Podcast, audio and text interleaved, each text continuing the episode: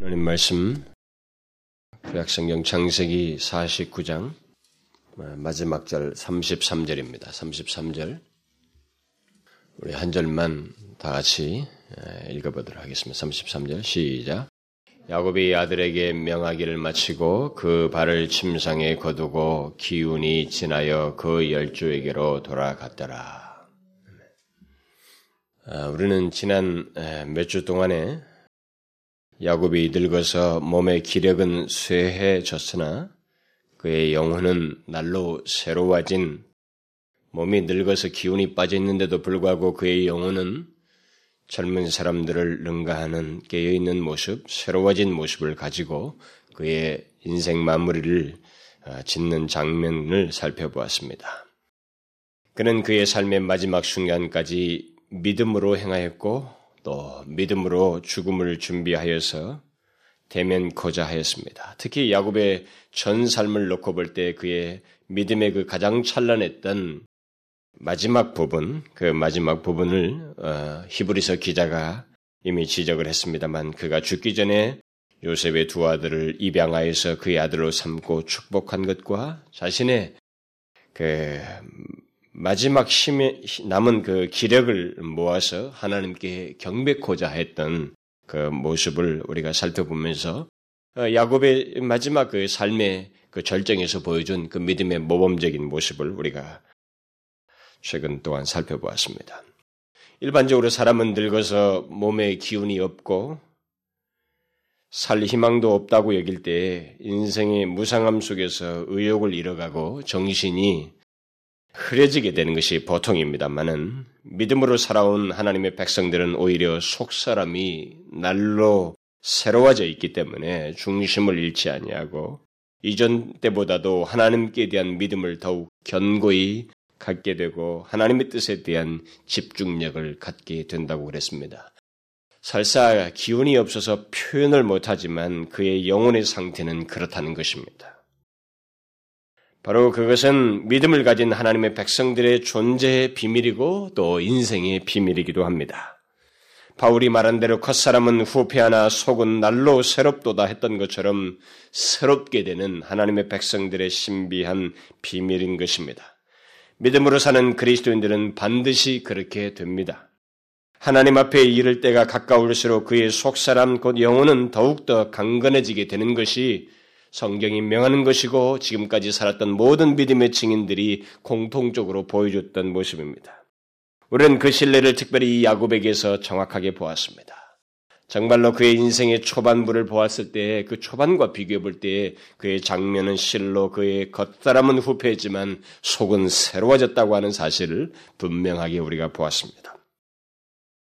자, 이제 그런 내용들을 어, 지금까지 살펴본 것에서 이제 지금까지 거의 아마 9개월 동안을 이 메시지만을 제가 오늘 보니까 36번째인 것 같습니다만은 9개월 동안 이 묵상해온 야곱의 삶 속에서 역사하신 하나님에 대한 말씀을 이제 오늘 마지막 결론을 지으면서 아, 그의 최후 그리고 그 최후 이후에 대해서 오늘 좀 살펴보려고 합니다.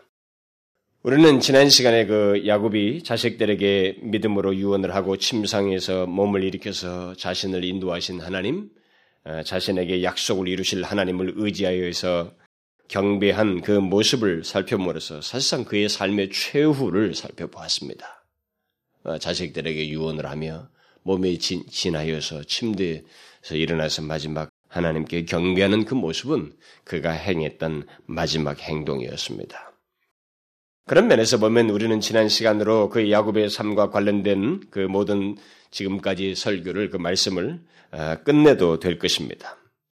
그러나 인간에게는 한 가지 더 있습니다. 자기가 의욕적으로 어떤 행동을 한 것이 있지만 의욕적으로 하지 못하는 가운데서 그래도 마지막 장면이라는 것이 인간에게 있습니다. 그게 무엇입니까? 오늘 본문에 읽은 것처럼 우리 인간의 몸에서 영혼이 분리되는 장면입니다. 그래서 죽게 되는 것입니다. 오늘 본문이 바로 그것을 기록해 주고 있습니다. 오늘 본문은 그의 그 시신을 메다가 뭐 가난으로 옮기는 그 자식들의 행동은 뭐 여기서 거론할 문제가 아닙니다. 그것은 다른 사람들의 얘기입니다. 그러나 이 당사자인 야곱에게 있어서 마지막 그래도 최후는 숨을 거두는 장면입니다.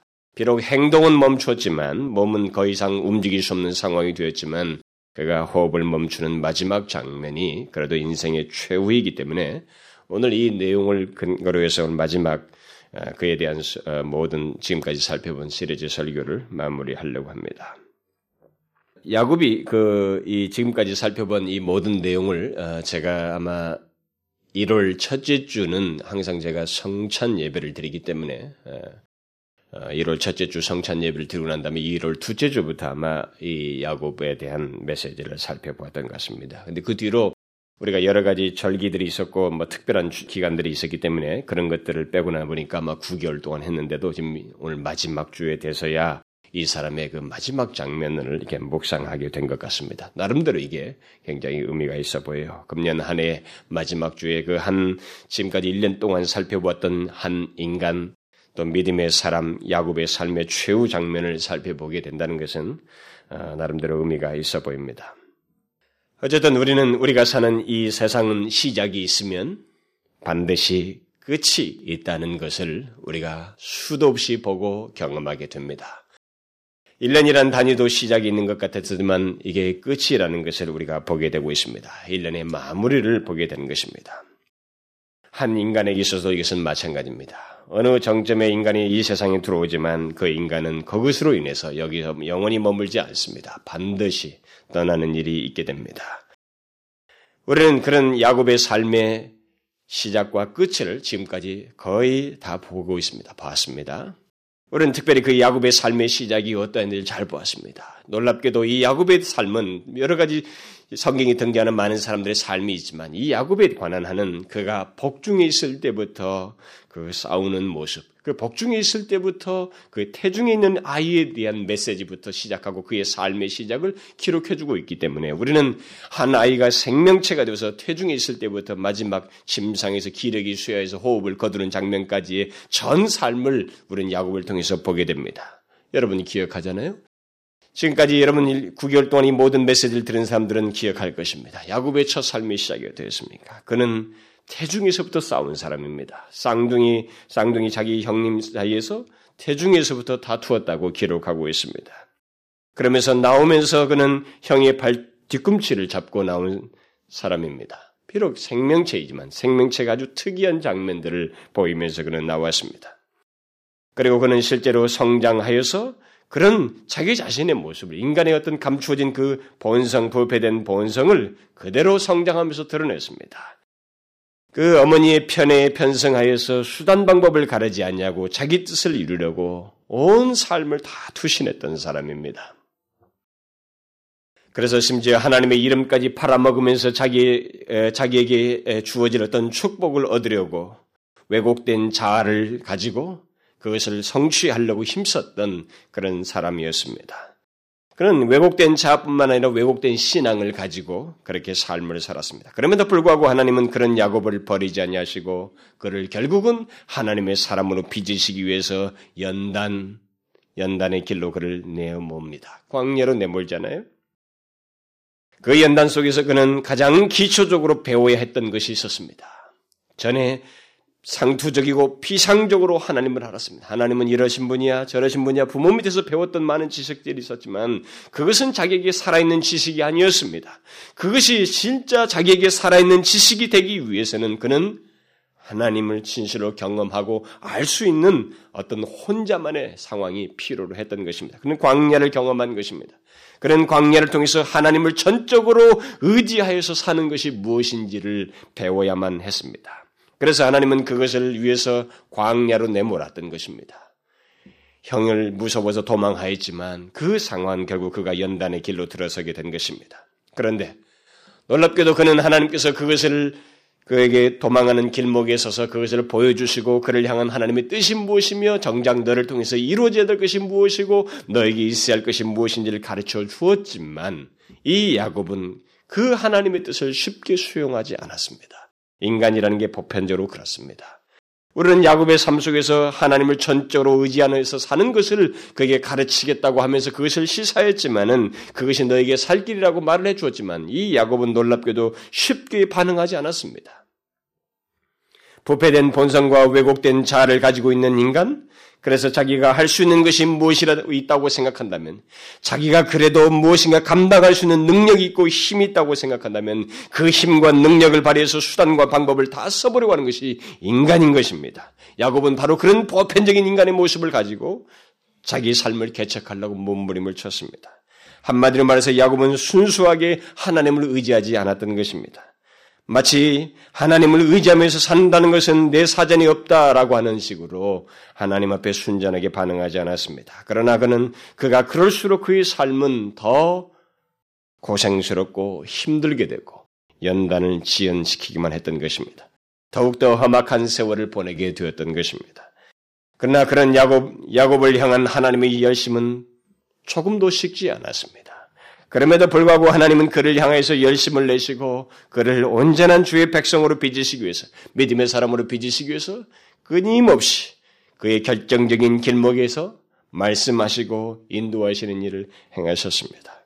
하나님은 그를 처음 만났던 베델로 돌아가라고 직접 권면하시고 베델로 돌아가는 길목에서 하나님이 어떤 분이신지 구체적으로 나타나십니다.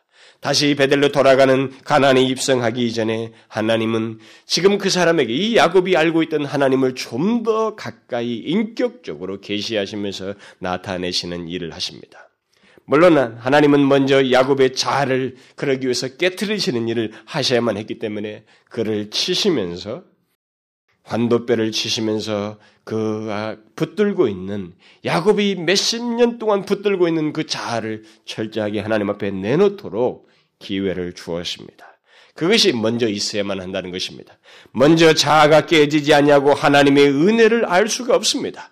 인간은 자기 자아가 부서지기 전에는 하나님의 은혜가 무엇인지를 사무치게 알 수가 없습니다.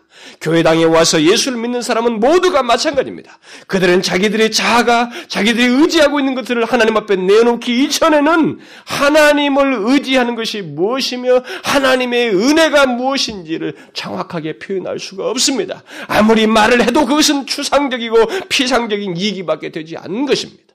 우리는 이것을 알아야 됩니다. 야곱의 삶을 통해서 우리는 그것을 처절하게 배웠습니다. 하나님은 그것을 먼저 요구하셨습니다.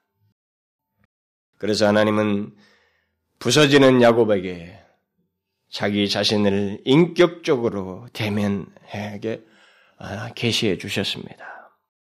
인격적인 하나님, 하나님은 멀리 계시지 않는다는 것입니다. 뒤에서 멀리서 도와주고 위기 때마다 도와주는 그런 수호신이 아니라는 것입니다. 철저하게 너의 삶과 너의 중심을 헤아려서 네 중심에 필요한 것을 돕고 말씀하시며 간섭하시는 하나님이라는 것을 그에게 계시해 주셨던 것입니다.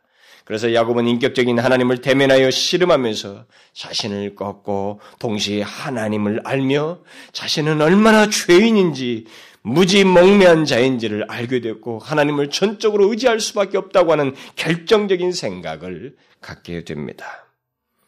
그럼에도 불구하고 우리는 인간은 완전치 않다는 것을 보게 됩니다. 하나님의 은혜를 알고 무엇인가 나를 것 같은 마음으로 새롭게 삶을 시작하는 이 야곱이 뒤이어서 위기가 무사히 통과되고 편안한 환경에 처하게 되자 이 야곱이 영적으로 점점 해이해지는 장면을 우리가 보게 됩니다. 참으로 이것은 우리들의 모습입니다. 그렇잖아요? 야곱은 우리에게 너무나도 친숙한 사람입니다.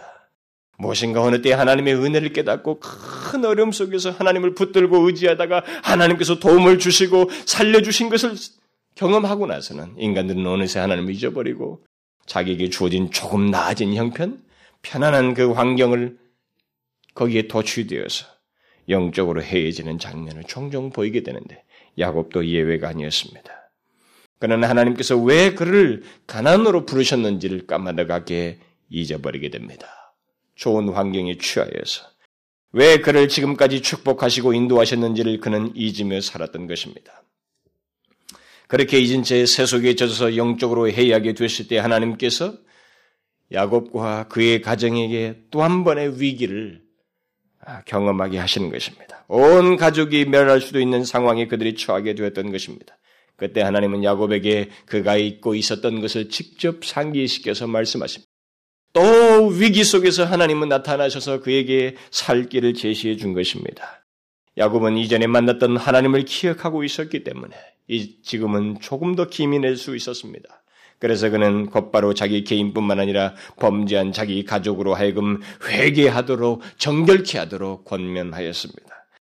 그리고 마침내 그는 이 베델로 올라가서 하나님께 서원을 갚았고 하나님과 다시 언약을 맺게 됩니다. 그때 야곱은 실수투성인 자기와 다시 언약을 맺으시면서 너를 통해서 복을 주시겠다고 너의 삶이 너가 죽을 때까지 내가 너와 함께 할 것이며 너희 후손을 통해서 복을 주실 것이라는 하나님의 그 은혜롭고 신실하신 언약을 듣고 그는 하나님께 헌신을 다짐하게 됩니다. 뭡니까? 헌신이라는 것은 다른 것이 아니었습니다. 이전과 같지 않게 이전처럼 그렇게 하지 않겠습니다. 다시 전적으로 하나님을 의지하여 살겠습니다. 진실로 이제는 하나님을 의지하여 살겠습니다라고 하는 그런 헌신을 다짐했던 것입니다. 오직 하나님만 의지하며 살겠다는 것이 그가 가진 하나님 앞에서의 헌신이었고 다짐이었습니다. 그리고 그는 실제로 그의 인생 후반기에 그 이후로 여러 가지 시련들을 겪게 되지만 그의 인생을 놓고 볼 때 마음을 몹시 고통스럽게 하는 많은 시련들을 겪게 되지만 그는 그 가운데서도 그래도 위기, 어려움, 고통 가운데서 힘든 모습을 다분히 인간으로서 가져야 할 만한 그 정서와 감정을 나타내면서도 궁극적으로는 하나님을 의지하는 모습을 보였습니다. 이전처럼 큰 시련과 위기 때에 하나님께서 나타나시지도 않았습니다. 말씀하시지도 않았습니다. 천사를 보내지도 않았습니다. 그럼에도 불구하고 그는 그런 모든 상황 속에서 마침내 하나님을 의지하는 믿음 있는 모습, 성숙된 모습을 보이게 되었습니다. 특히 그의 마지막 20년은 그의 믿음의 절정을 보여주었습니다. 우리는 최근 몇 주 동안에 믿음으로 살고 믿음으로 죽는 것이 무엇인지 그의 최, 최후의 그 20년 생활이 어떠했는지를 통해 그, 어, 그 내용을 살피면서 살펴보았습니다. 비록 인생의 그 청장년, 청장년기 동안에 왜곡된 자아를 지키기 위해서 몸부림쳤던 야곱이었지만 그를 향한 하나님의 열심은 마침내 믿음의 사람으로 그를 빚으셨고 그가 최후에 죽어가는 이 장면에서 말년에 보여준 장면은 정말로 우리에게 귀감이 되는 모범적인 모습을 보여주었습니다. 하나님을 의지하지 않으려고 몸부림쳤던 그 사람이 하나님이 원하시는 것에 기민하여서 마지막 남아있는 힘까지 다 일으켜서 마지막으로 하나님께 경배하고 침상에 눕는 그런 모습을 보였던 것입니다. 히브리서 기자는 그것이 그의 믿음의 모범이다라고 기록해 줬던 것입니다. 어쨌든 그의 인생, 그 인생의 말년, 말년의 모습은 참으로 인상적이었습니다. 그런 인상적인 말년을 살다가 마침내 그는 오늘 본문에서 보는 것처럼 이 세상을 떠나게 됩니다. 그렇게 활기차게 자신의 목적을 성취하기에 힘쓰고 애썼던 야곱이 이제 본문에서 숨을 거두고 있습니다. 한 여인을 사랑하여서 14년을 수일처럼 보냈던 열정적인 사람 이 야곱이 오늘 본문에 보는 대로 예외 없이 숨을 거두고 있습니다.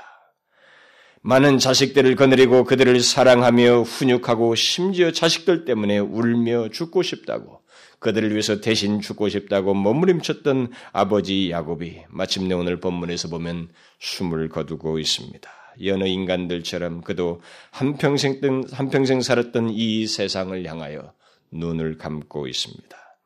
우리는 이 세상에 태어난 한 인간이 얼마 동안 무엇을, 무엇인가를 이루기 위해서 온 힘을 다 쏟고 애를 쓰지만 마침내 다다른 그 장소는, 그 현장은, 그 모습은 바로 오늘 본문과 같다는 것을 여기서 다시 한번 보게 됩니다. 뭡니까? 이 세상에 대해서 눈을 감는 것입니다. 더 이상 이 세상을 보지 않는 것입니다. 못 보는 것이죠. 그리고 그의 몸에서 영혼이 떠나는 것입니다. 의학적으로 말하면 심장이 멎고 호흡이 끊어지는 것입니다. 오늘 본문의 기운이 진하다라는 이 말의 문자적인 뜻은 마지막 호흡을 거두다, 또는 영원히 떠나다라는 말입니다. 한 인간의 마지막 장면은 바로 그런 모습입니다. 그러나 오늘 이 야곱의 삶과 관련해서 마지막으로 살피려고 하는 어, 내용은 그가 한 인간으로서 단순히 죽었다는 사실이 아닙니다.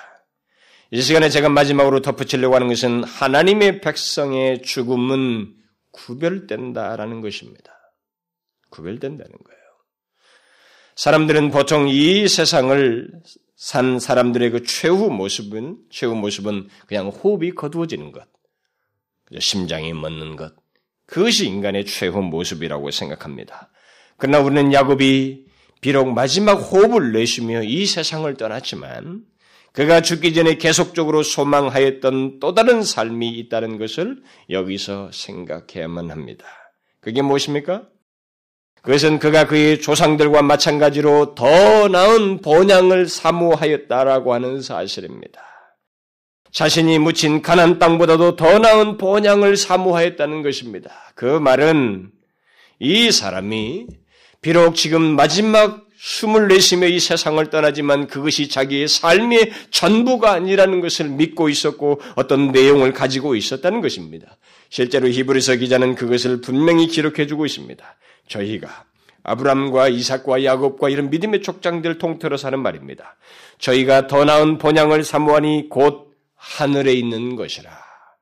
그러므로 하나님이 저희 하나님이라 일컬음을 받으심을 부끄러워 하니하시고 저희를 위하여 한 성을 예비하셨느니라.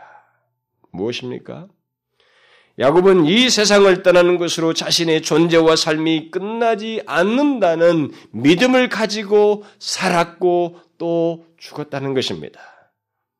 무엇을 바라보았습니까? 더 나은 본향입니다. 어디 있는 본향입니까? 하늘에 있는 본향이라고. 다시 말하면 하나님과 함께 거하는 본향을 얘기하고 있습니다. 이것은 영원한 하나님의 품을 말하는 것입니다. 영원한 하나님의 나라를 두고 하는 말입니다. 야곱은 바로 그 하나님 나라에서 영원히 살 것을 믿으며 살고 죽었습니다. 새로운 삶을 기대하면서 죽었습니다.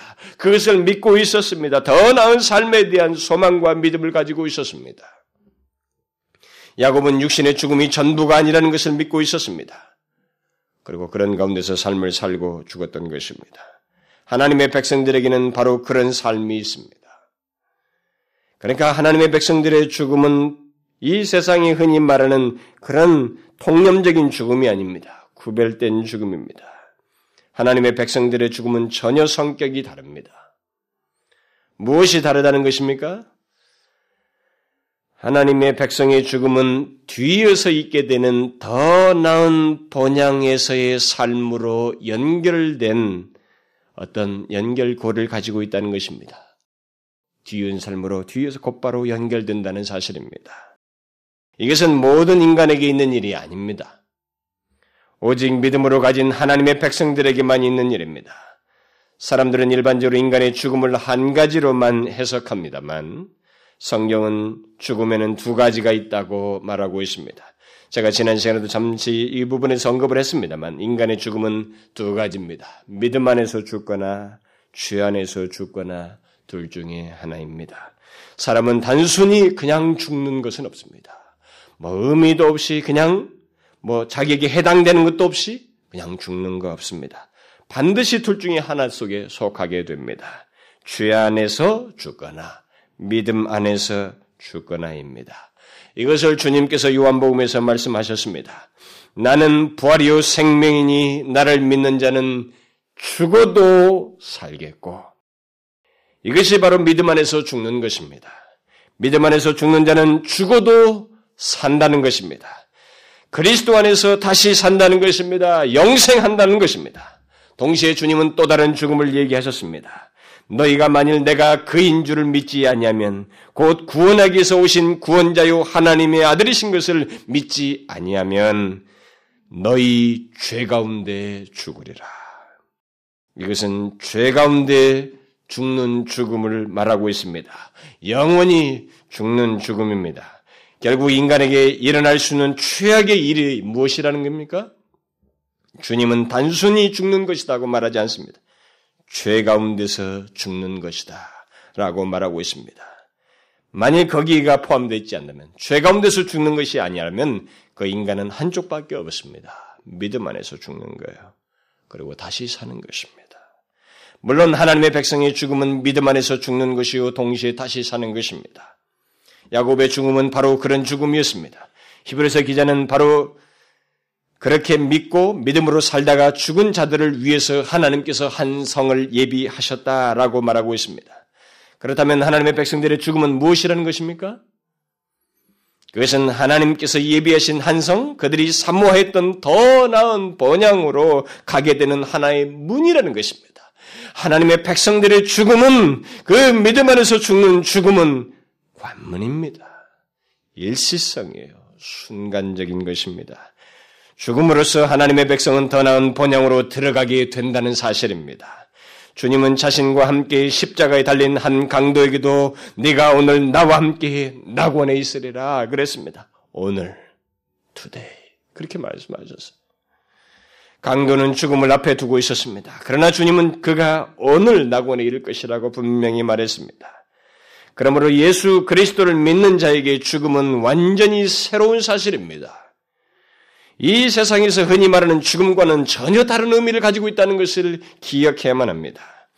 그래서 성경이 흔히 말하는 성, 성도의 죽음에 대해서 흔히 표현하는 말이 잔다라는 표현을 쓴 것입니다. 주님은 나사로가 죽었음에도 불구하고 그가 잠들었다라고 말했습니다. 그리고 스데반의 죽음에 대해서 의사였던 누가는 기록하기를 이 말을 하고 자니라.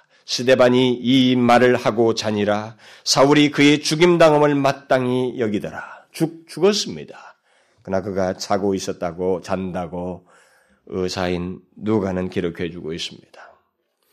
또 바울은 고린도전서에서 그리스도 안에서 잠자는 자들도 말하였으리니 말하였느니라. 아, 아, 잠자는 자들 또한 망하였으리니 이게 망한다는 말은 한 것은 만약에 그들에게 이 생이 전부라면 그들이 그리스도 안에서 잠자는 자들은 망하는 것이 된다라는 면에서 그리스도 안에서 잠자는 자도라는 말을 썼습니다. 그래서 만일 그리스도 안에서 우리의 바라는 것이 다만 이 생뿐이면 모든 사람 가운데 우리가 더욱 불행한 자니라.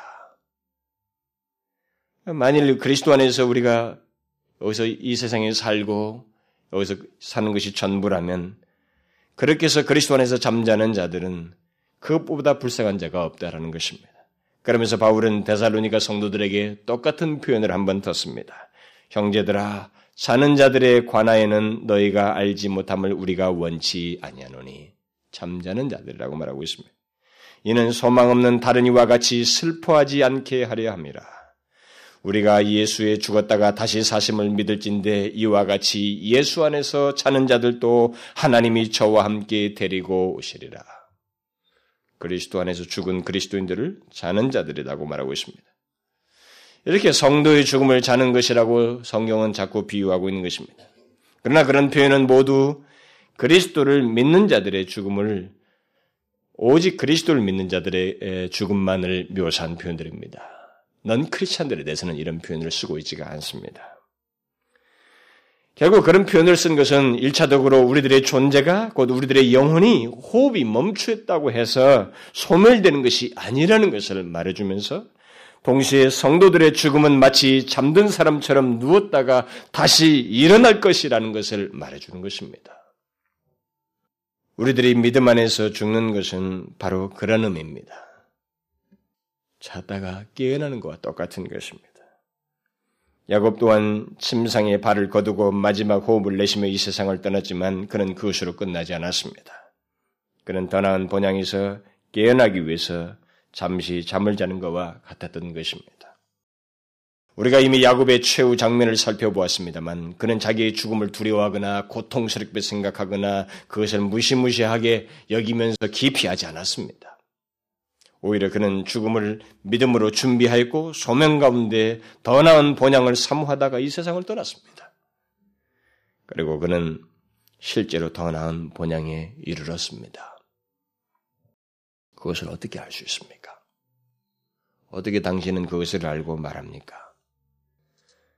이 세상에서 소망을 가지고 산다는 것은 좋습니다.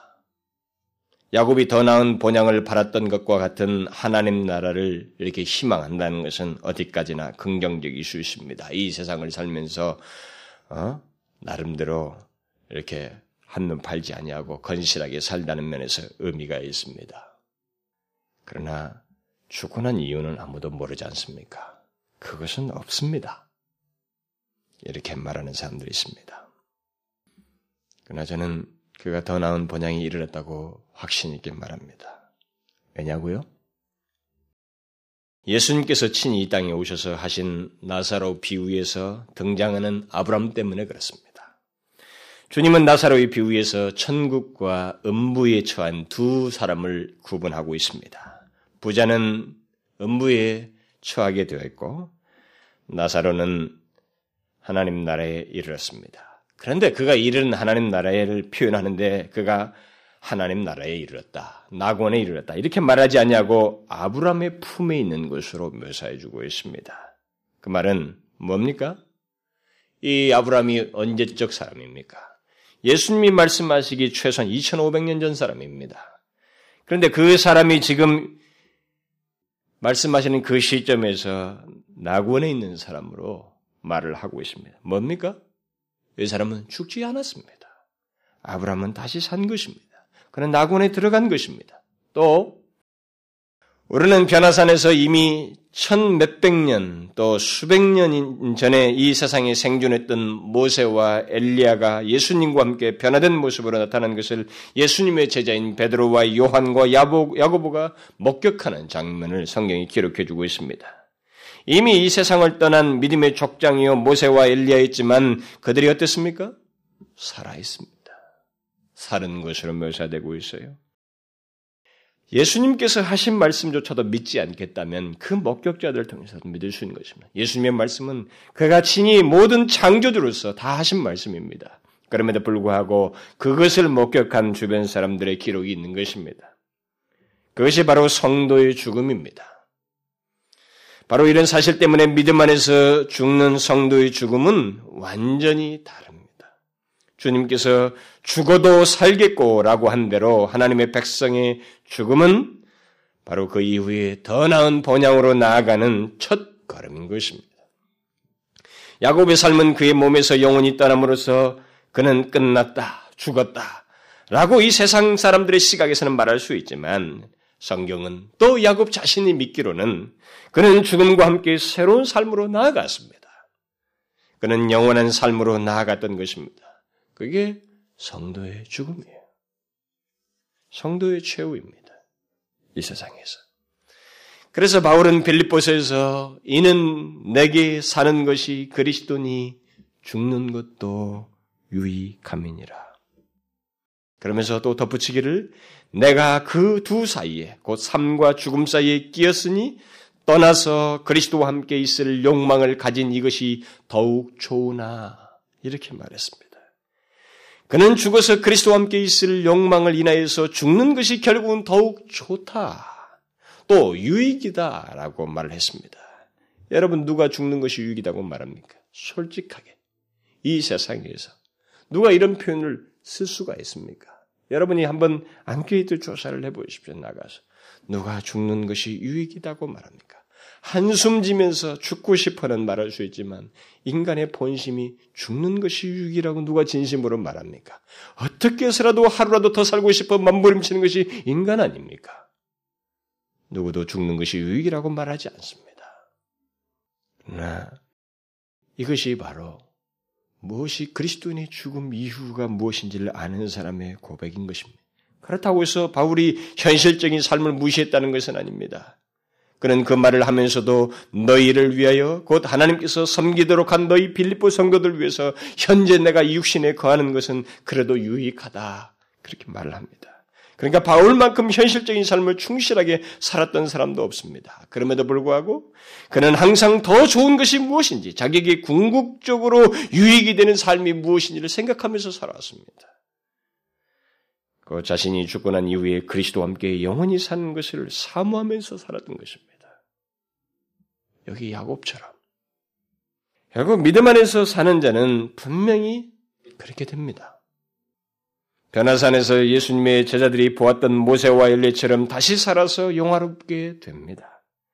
그리고 하나님과 함께 영원한 삶을 살게 됩니다. 그 삶은 야곱이 이 세상에 살았던 147년의 삶과는 비교할 수 없는 삶입니다. 우리는 그것을 잘 알고 있어야 됩니다. 우리는 이것을 기억하면서 살아야 됩니다. 야곱이 147년 살았던 그 삶과 비교할 수 없는 그가 사모했던 더 나은 번양의 삶에 대해서는 사실 우리가 다 묘사할 수가 없습니다. 그러나 분명한 것은 앞서간 믿음의 사람들이 소망하면서 그것을 간절히 바랐던 것처럼 특별히 삼층천을 경험했던 바울이 몹시 흠모하면서 이 세상을 살았던 것처럼 그 영광과 축복은 이 세상과 비교할 수가 없습니다. 바울이 로마서에서 말하잖아요. 창찬할 영광은 현재 우리 상황과 도저히 비교할 수가 없는 것입니다. 우리는 여기 야곱을 비롯해서 성경에 등장하는 수없이 많은 믿음의 사람들 그리고 뒤에서 살았던 교회사 속의 수많은 그리스도인들의 그 죽음의 구별됨을 잘 기억해야 됩니다. 그들은 그냥 그러려니 하고 죽지 않았습니다.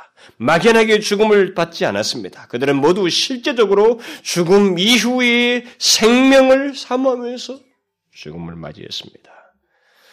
그것은 하나님의 백성들에게 대단히 사실적인 것이었습니다. 두리뭉실하지 않았습니다. 그래서 자기의 목숨까지도 기꺼이 포기할 만큼 소망이 분명했습니다. 이 세상 사람이 보통 사람 같으면 죽지 않으려고 몸부림치지만 그들은 목숨을 내면서까지도 그 소망을 놓치지 않았습니다.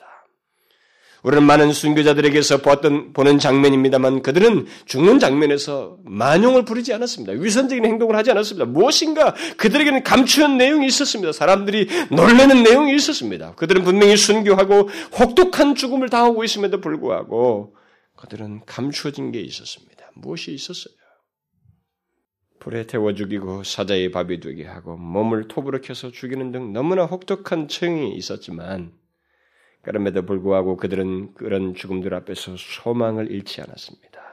어떻게, 어떻게 그럴 수 있습니까?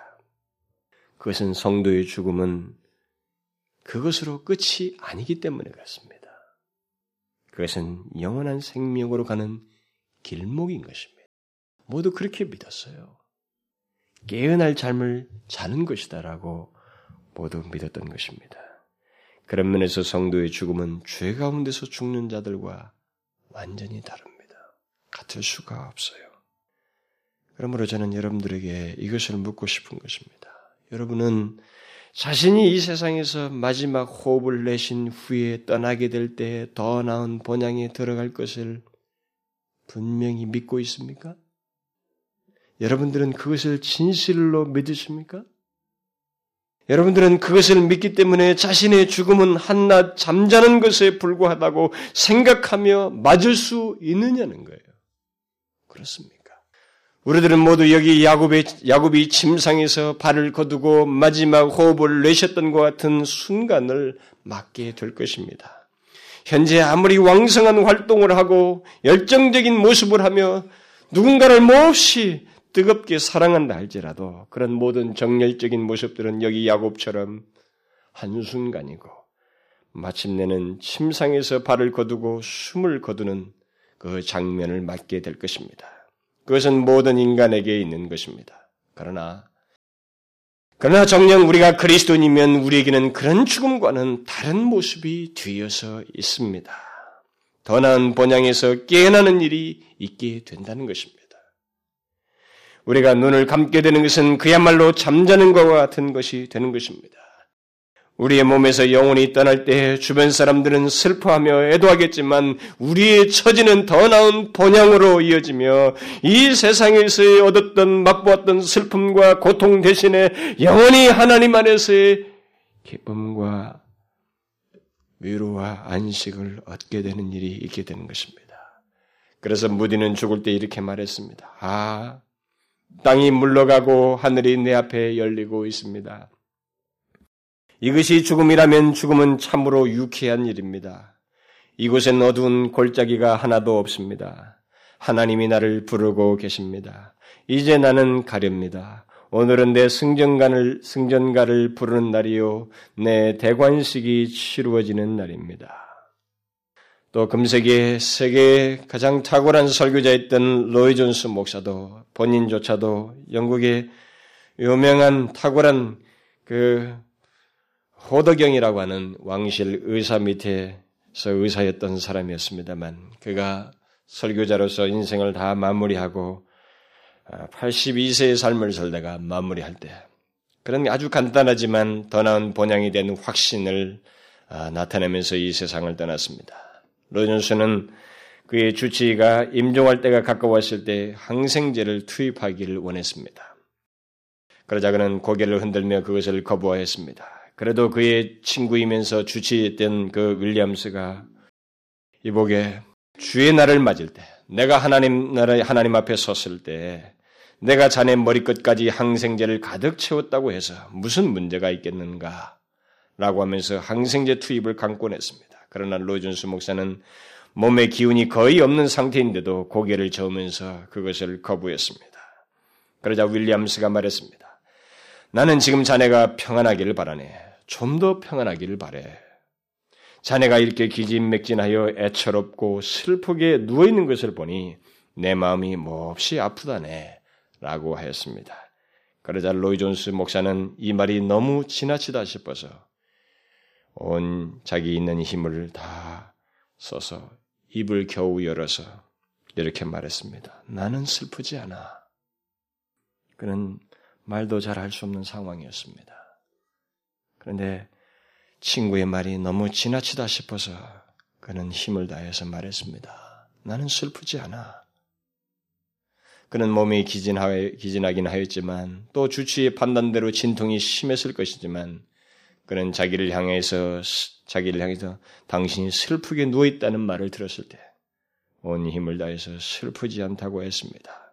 사실 그는 주님 앞에 속히 이르기를 기다리고 있었습니다. 모든 모두 우리 에, 우리 우리들의 그 죽음은 이 앞서서 보여준 어, 제가 인용한 이런 사람들에게서 보았던 것처럼 그들은 죽음을 영광으로 들어가는 영원한 삶으로 들어가는 한 관문으로 여겼기 때문에 슬프게 맞기를 원치 않았습니다. 오히려 기쁨으로 그것을 대면하기를 원했습니다. 결국 성도의 죽음은 그동안의 인생 여정을 끝내고 하나님께 이르는 것이다라고 하는 것을 모든 믿음의 사람들이 선배들이 보여주었습니다. 성도의 인생의 종착지는 무덤이 아닙니다. 우리는 이것을 알아야 됩니다. 하나님이에요. 무슨 말인지 알겠습니까? 성도의 인생의 종착지는 하나님입니다. 무덤이 아니에요. 여러분 이것을 믿으십니까? 야곱의 삶은 침상에서 숨이 거두어지는 것으로 끝나지 않았습니다. 우리는 이것을 기억해야 됩니다. 우리도 그럴 것입니다. 믿음 안에서 죽는 자는 모두 그럴 것입니다. 우리는 병원 침대에서 죽든 가정에서 죽든 어떤 처지에서 죽든 그곳이 우리의 종착지가 아니고 마지막 모습이 아니라는 것을 기억해야 됩니다. 우리의 종착지는 하나님입니다. 영원하신 하나님께서 우리를 위해서 예비하신 영원한 성이 있는 것입니다. 내가 너희를 위해 처소를 예비하러 가노니 라고 주님께서 말씀하셨습니다. 성도의 삶은 바로 그런 것을 포함하는 것입니다. 성도의 삶은 이 세상으로 끝나지 않고 계속되는 더 나은 삶, 더 풍성한 삶, 영원한 삶을 뒤이어서 갖게 되는 것입니다. 이것을 우리는 믿어야 돼요. 예수 그리스도를 믿는 우리는 그런 영광스러운 삶을 살 사람들입니다. 그러므로 바로 그 삶을 사모하면서 잠시 우리에게 허락하신 이 세상의 삶을 앞서서 좋은 믿음의 선배들이 살았던 것처럼 그런 소망을 제대로 가지고 살았던 사람들이 삶을 충실하게 살았던 것처럼 우리도 이 세상에 주어진 한정된 시간을 충실하게 살아야 됩니다.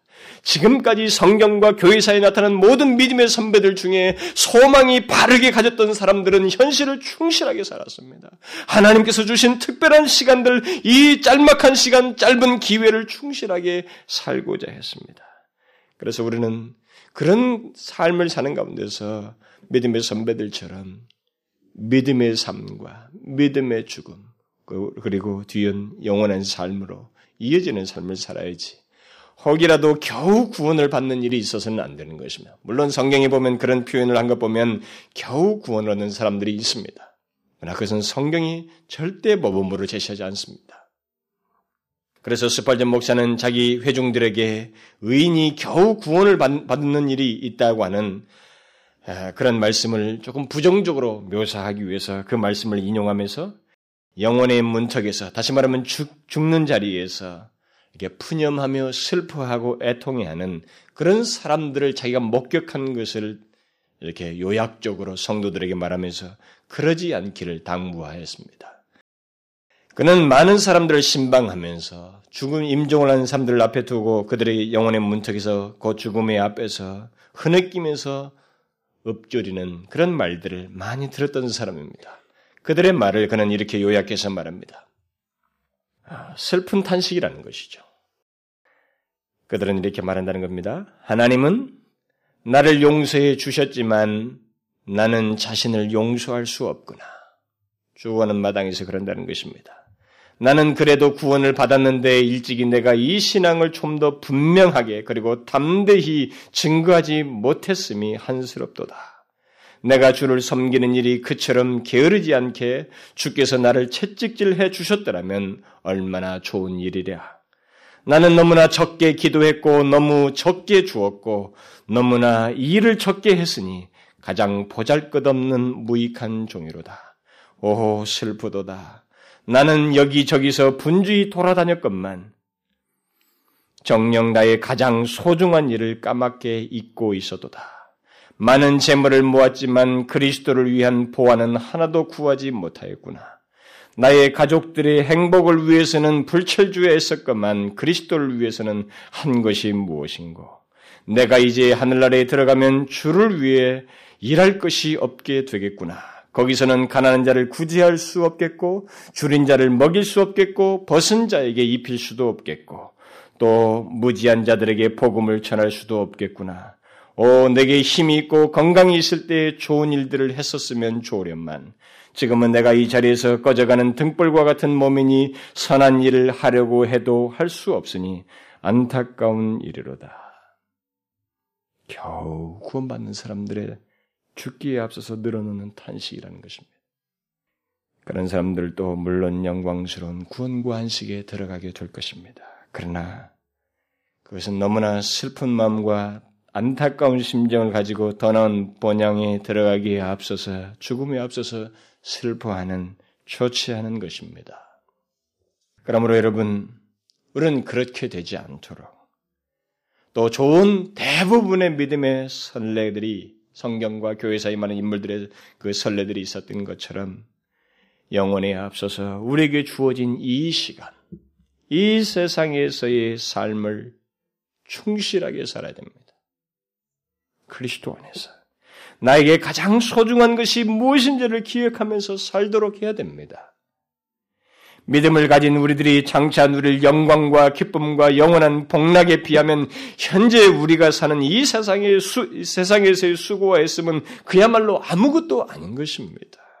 너무나 잠시 동안 있게 되는 일시적이고 아주 가벼운 것들입니다. 여기 야곱을 보십시오. 147년의 삶이 잠깐임을 우리가 보게 되지 않습니까? 우리는 9개월 만에 어떤 사람은 여기서 몇번 만에 살펴봅니다만 저는 9개월 동안 좀 길게 살펴보았습니다만 그럼에도 불구하고 간단합니다. 한 인간의 삶이라는 것은 너무나도 간단해. 그런데 중요한 것은 무엇입니까? 야곱의 전 삶을 놓고 볼 때 중요한 게 무엇입니까? 결론입니다. 한 인간의 삶의 결론이 무엇인가라는 것입니다. 무엇입니까? 그가 젊을 때 어떠어떠하였을지 모르지만 후반부에 가서 어떠하였습니까? 그는 믿음의 사람입니다. 믿음으로 살았어요. 그리고 믿음으로 죽었으며 마침내 영원한 삶에 이른 것입니다. 우리는 이 야곱의 삶을 통해서 저와 여러분의 인생 속에서 있을 수 있는 대부분의 것들을 그리고 우리가 살면서 가장 중요한 것이 무엇인지를 충분히 살펴보았습니다. 그리고 어떻게 한 인간이, 한 인생이 야곱과 같은 결론에 도달할 수 있는지를 충분히 살펴보았습니다. 뭐였습니까? 그 모든 내용을 여러분 잊지 말고 되뇌어 보십시오. 가장 결정적인 게 뭐였습니까? 가장 결정적인 게 뭐였어요? 야곱의 삶에서 가장 결정적인 게 무엇이었습니까? 야곱의 삶이 그렇게 되었던 것은 이 마지막에 아름다운 최후를 맞고 영원한 삶으로 그가 들어갈 수 있었던 그 모든 것의 결정적인 원인이 무엇이었습니까? 그것은 바로 하나님의 열심이었습니다. 저는 이걸 많이 얘기했습니다. 앞부분에서. 하나님의 열심이었어요.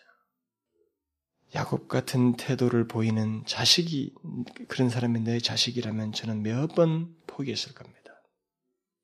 그러나 하나님은 야곱을 포기하지 않으셨습니다. 그를 붙드시고 그를 빚으시고 인내하시고 지독한 열심과 집념을 보이셨어요. 20년씩 인내하셨습니다.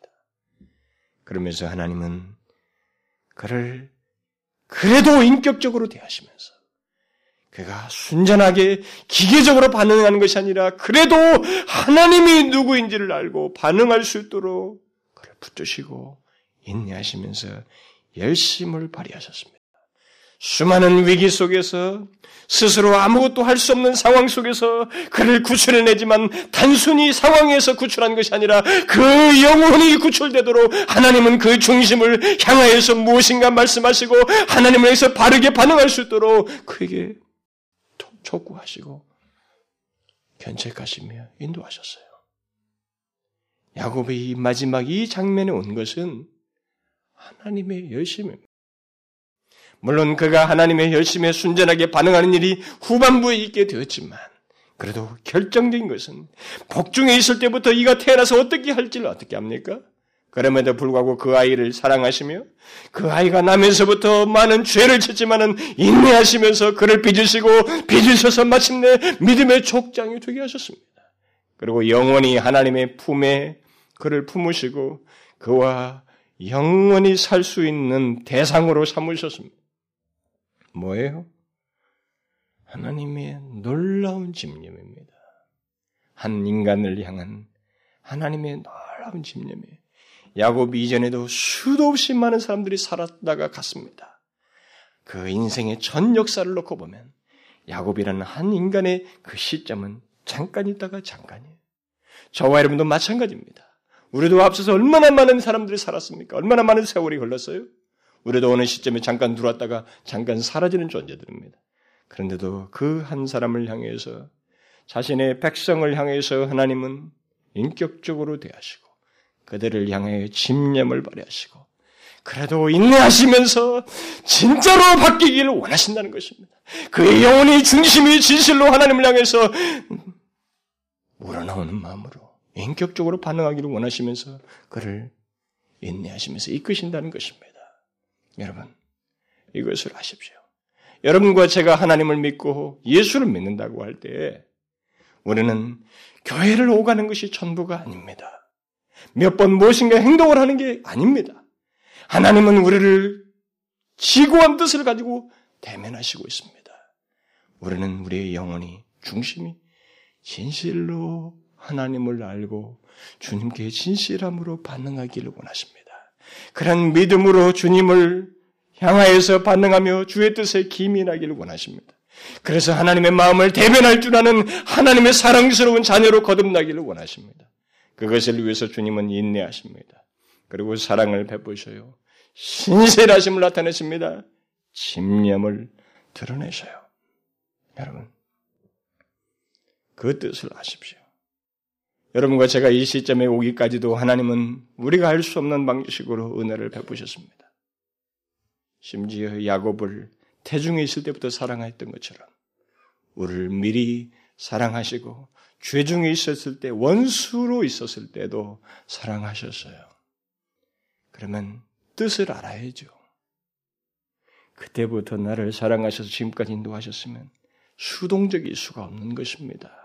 아직도 내 판단과 내 고집을 의지하면서 그것대로 하나님을 대항하며 살 수 있는 것이 아니라 이 말입니다. 오히려 우리는 하나님 앞에 기민하게 주님의 뜻에 인격적으로 반응하면서 살아야 된다는 것입니다. 하나님은 놀랍게도 우리를 이 세상으로 끝내지 않습니다. 이것은 얼마나 큰 소망인지 모릅니다. 그렇죠? 70, 80이 끝, 끝이 아니라는 것입니다. 하나님은 영원부터 영원까지 계신 분입니다. 우리가 보고 느끼고 경험하는 것은 시간과 공간 세계요. 이것밖에 모르지만 그는 영원부터 영원까지 계시는 분입니다. 시간 속에서 잠시 있다가 머물러가는 우리를 향해서 자신의 세계인 영혼의 세계로 인도하시겠다고 하십니다. 믿음으로 사는 사람에게. 아시겠어요? 여러분, 진실하게 반응하십시오. 하나님께 인격적으로 반응하십시오. 수동적으로 목사가 시키고 누가 시켜서가 아니라 여러분 자신이 하나님을 향하여 진실함으로 아, 아버지가 기뻐하겠지라고 생각하여서 움직이고 행동하시고 말하고 증거하시라는 것입니다. 그게 믿음으로 죽는 자의 믿음의 삶입니다. 기도하겠습니다. 오, 하나님 아버지, 저희들을 이 세상에 나게 하신 것도 하나님이요. 또 우리를 일찍부터 마음에 품으시고 주의 자녀로 삼기로 마음에 작정하셨다가 적절한 때에 우리를 이렇게 불러주시고 지금까지 모든 삶을 통해서 우리를 빚으시고 하나님 우리에게 이 세상으로 끝나지 아니하고 영원한 삶을 우리에게 약속하여 주심을 감사합니다. 하나님이여 믿음의 삶과 믿음의 죽음을 가지며 동시에 우리는 영원한 삶으로 나아가는 이 복된 기회를 우리에게 주셨사오매 하나님이 우리에게 주어진 현재의 시간 동안에 충실하게 주의 진리에 순종하며 하나님의 뜻에 기민하여 사는 저희들이 되게 하여 주옵소서. 야곱이 일생토록 하나님을 의지하는 것을 배워야 했던 것처럼 우리가 전적으로 하나님을 의지하는 것을 하나님 우리의 삶 속에서 분명하게 드러내며 나이가 먹으면 먹을수록 더욱 주님을 의지하는 증거들을 가지고 살아가는 저희들 되게 하여 주옵소서. 사랑하는 모든 지체들을 주여 영원한 주의 품에까지 이끌어 주시고 주께서 선하신 뜻을 따라 더 저들을 더욱 빚으셔서 이 땅에 사는 날 동안에 하나님의 영광을 많이 나타낼 수 있도록 귀한 그릇들로 삼아 주옵소서. 예수 그리스도의 이름으로 기도하옵나이다. 아멘.